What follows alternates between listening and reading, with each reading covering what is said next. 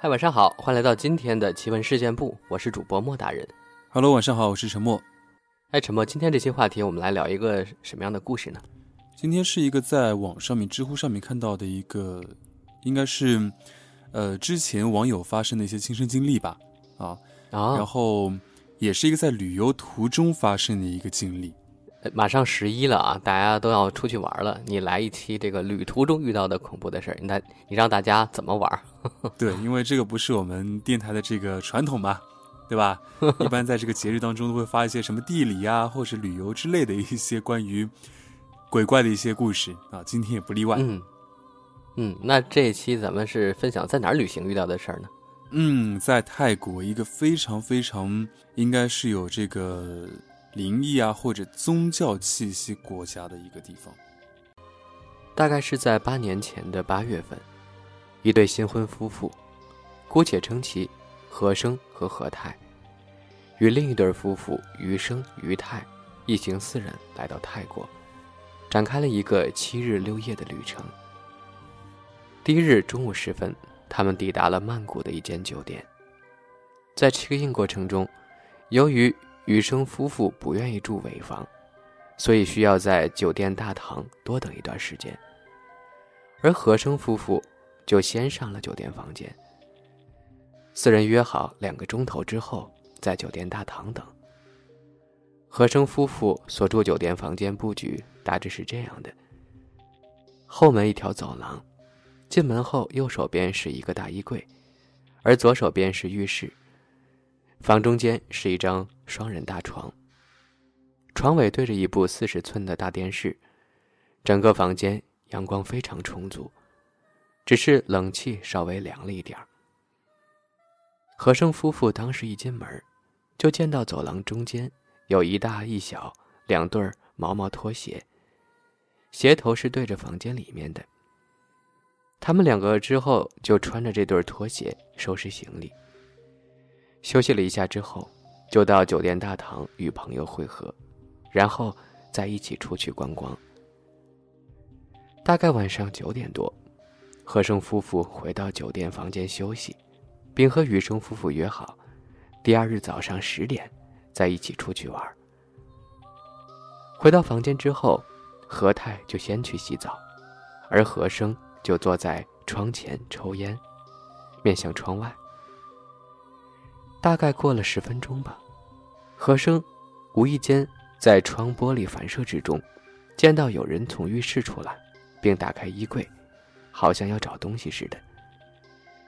这时何生以为自己老婆洗完了，于是转身准备也去洗澡。转身之后才发现，衣柜根本没有被打开。何太也仍在浴室里冲凉呢，并没有出来。当时何生以为自己眼花，没有细想。到了第二天，何生一觉醒来，发觉全身很不舒服，而何太也一样，都是觉得全身发软，而且头也很痛。何生见老婆和自己都不舒服，于是打电话给余生夫妇，让他们自己出去观光好了。怎知拿起电话才想起。自己昨晚根本没问他俩住在哪一个房间，而且何生发现，原来自己醒来时已经是下午一两点。何生心想自己迟到，余生余太不会等我们的，于是就打算下床倒点水喝。一下床，他发现那两对毛毛拖鞋非常整齐的摆在了门口，鞋头也是向着外面。可睡觉前，两对鞋都是放在床边的呀。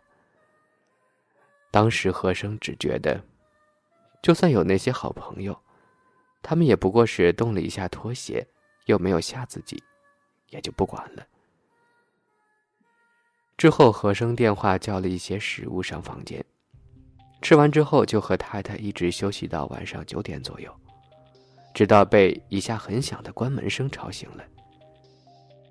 之后，两人再次电话叫了外卖后，正打算下床时，又发现那对拖鞋又被移动过了。这一次是两对鞋头都向里面。因为身体不舒服的关系，和生也没多想，吃完外卖之后，又继续休息了。到了第三日，和生醒来时已经是下午两点，并感觉身体状况比昨天更差了，整个人就像没有了时间观念一样，而自己的太太也一模一样。和生电话订了食物和感冒药之后，打开了电视。之后，外卖的人来敲门。和生打算下床开门，这才发现，拖鞋又一次被非常齐整的摆到了门口那边。和生心想：哪有鬼会这么无聊的？之后还骂了几句脏话。拿完食物之后洗脸，和生。在镜子中发现自己的面色非常的差，或者是因为身体不舒服吧，和生心想。到了夜晚十点左右，一直在看电视的何太，听到了一下很响的关门声，于是好奇的到防盗门的猫眼往外看，却发现外面什么也没有。正当何太转身想回床看电视时，他发现。那对毛毛拖鞋被并排放在了房内走廊的正中间，男装那对鞋对着门口，而女装的就向着房内。因为之前何生并没有向何太提起过拖鞋的事儿，所以当时何太以为是自己老公摆成这样的，也就没多想，穿上那对女装拖鞋，走到窗边看风景。看了一会儿。何太就听到了一阵关门和开门的声音。之后，何太就从窗户玻璃反应中看到有人进了浴室，并打开了花洒冲凉。当时，何太以为是自己老公起床到了浴室洗澡，也没有理，继续看着风景。正当他想看看何生为何冲凉冲了这么久时，才发现何生一直都在床上睡觉呢，而那对男装拖鞋。竟然调转了头，向着浴室了。当时何太非常害怕，因为浴室内的花洒正在开着。紧接着，他鼓起勇气，冲到浴室想一探究竟，才发现花洒根本没有被开过，因为地上一点水迹都没有。何太当时就对着空气勇敢地说：“你不要再整蛊作怪了，要吓人就出来吧。”搞到我俩病成这样，不能出去玩，一定是你。说完后，何太关了电视，回到床上继续休息。到了半夜两点左右，何生就被电视的光弄醒了。这时他见到有两个黑影，一男一女，站在了床尾，背对着和声。正当和声想叫醒老婆走人时，才发现自己全身都不能动。而且也出不了声音。当时和声真的是怕到不行了，他觉得一定是自己之前爆粗激怒了他们才会这样。于是，在心里不断道歉，并念了自己会念的所有经文，但是一点用都没有。直到天大亮了，和声才可以动了。但这个时候，和生已经很累，觉得已经天亮了，应该没问题了吧？于是又继续休息了。来到第四日，经过昨晚的恐怖事件，何生下午一点钟就起来了，准备和太太去换房。怎知何太当时也发起了高烧，何生于是马上打电话去服务台，叫人拿点退烧药和两瓶水过来。过了一会儿，何生一下床，就看到两对拖鞋又摆回了床边。此时何生就安乐了不少。因为他觉得自己昨晚的道歉起了作用，于是和生开门接过药和水之后，服务生突然和和生说了一句：“I will come back later。”和生当时也搞不懂为何服务生会这样说话。五分钟后，服务生又敲门，并再拿了两瓶水过来。和生以为服务生觉得病人应该多喝水才这样做的，也没多想。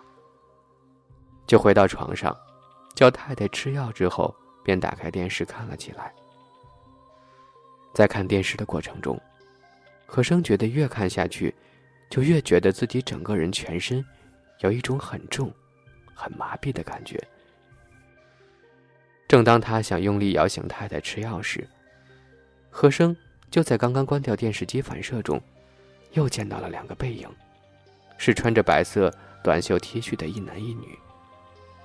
他们分别跪在了和生和何泰身上面。和生当时真的吓到魂飞魄散了。同时，和生即使在零点一秒间想到，看到背影，那即是意味着，此刻那位灵体朋友是面贴面望着自己的。这时，和生连眼睛都不敢睁开了，一手大力的扯醒何太，连鞋都没敢穿，两人一起飞奔下了酒店的大堂。到了酒店大堂。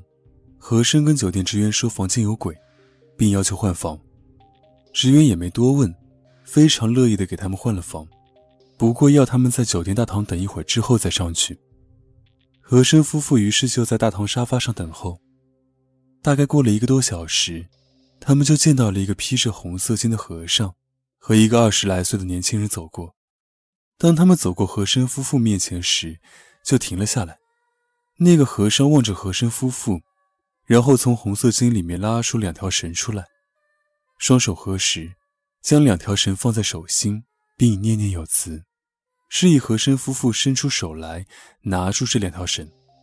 那个和尚帮和珅和太绑好绳之后，双手分别摸着他们额头，念了一会儿经文。之后，和尚就和身边的年轻人讲了几句话。那个年轻人接着就望着和珅夫妇手上的绳子，用英文说。让他们好好带着绳子，否则有生命危险。之后，和尚在念经，和珅和太即时全身大冒冷汗。据他们所说，整个人感觉就泡在了水中。出完汗后，和珅夫妇都感觉到自己整个人都精神了，没有不舒服了。向那位好心的和尚道谢后，和珅想过了这么久，要换的酒店房间应该都准备好了，于是就问酒店职员。自己现在可以到换好的房间去了没有？怎知职员的回答却异常诡异。我刚刚不是和你们两位数完行李后，一起到了另一个房间吗？刚刚你们还穿着白色 T 恤的，怎么那么快就换了衣服？和珅听完，心头一惊，因为自己刚刚一直在酒店大堂等候啊，根本没有上过楼。于是马上叫职员带自己上房。到了房间后，和珅和泰发现。自己的行李竟然很整齐地放在了新换好的房间的地上，职员还让和珅检查一下，看有没有遗漏什么。和珅一打开行李箱，本来应该空空的箱子，里面竟然多了很多手信，都是一些吃的。但事实上，在泰国这么多天，自己根本没有买过。而最恐怖的是，他们带来的那部数码相机里面竟然多了六七张在外面观光所拍的照片。他们两个这几天一直在酒店房间养病，怎么会有这些相片？和珅怕得要死，马上扔了相机的那张记忆卡，之后问酒店职员：“客房内是不是会提供那种毛毛拖鞋？”职员却回答说：“酒店只提供那种一次性的纸拖鞋。”之后和珅再追问自己之前住过的酒店发生过何事，但职员却支吾以对，不愿多谈。和珅和太检查完行李，发现没有遗漏后，就将无故多出来的那些吃的送给了酒店职员，然后打电话到酒店大堂，查询自己朋友的房间号，因为自己这几天都没跟他们联系过。打过去后，发现余生夫妇不在房间，于是和珅就打算第二天再找他们。当天晚上，和珅和泰真的感觉自己舒服了很多，或许那两条绳子真的有用吧。到了第五日，和珅一大早就打电话到朋友房间。电话接通后，自己朋友的一个问候令和珅不禁毛骨悚然。因为余生一接到电话就问和珅：“你们身体好点没有？这几天你们打电话过来时的声音听起来都很不妥，而今天好像好了不少呢。”但事实上，从第一日开始，和珅根本不知道自己朋友住哪个房间，更加没有打过电话给他。不过和珅不想吓到朋友，客气几句之后，相约下午一起出去玩。到了下午，和珅和余生夫妇四人一起到了一家零食店，打算买点带回去做手信。进去后，里面的老板娘一见到和珅就说：“咦，先生，你日前才来这买过芒果干呢，这次是不是想再买点番薯干？”当时和珅整个人都呆住了，因为自己根本就没离开过酒店房间啊。而何太也一脸惊悚地望着和珅，因为昨天那些在行李箱中无故多出来的零食里面，真的有一包芒果干。但由于不想吓着同行的朋友，和珅只是对老板娘说认错人罢了。之后剩下的时间，再也没发生什么怪事，他们一行也玩得很开心。回到香港之后。和珅就开始四处查证，那间酒店究竟发生过什么事情。最后，和珅在六七年前的新闻中看到，有一对曼谷游玩的年轻夫妇，在玩水上活动的时候发生意外，双双惨死。而那对夫妻，正好就和和珅后来住在同一家酒店，同一个房间。根据后来和珅忆述，自己在酒店生病那几天，真的好像什么时间观念也没有。好像眨一下眼，转一个身，就会过了很长时间。本文来源于知乎，作者：昆汀。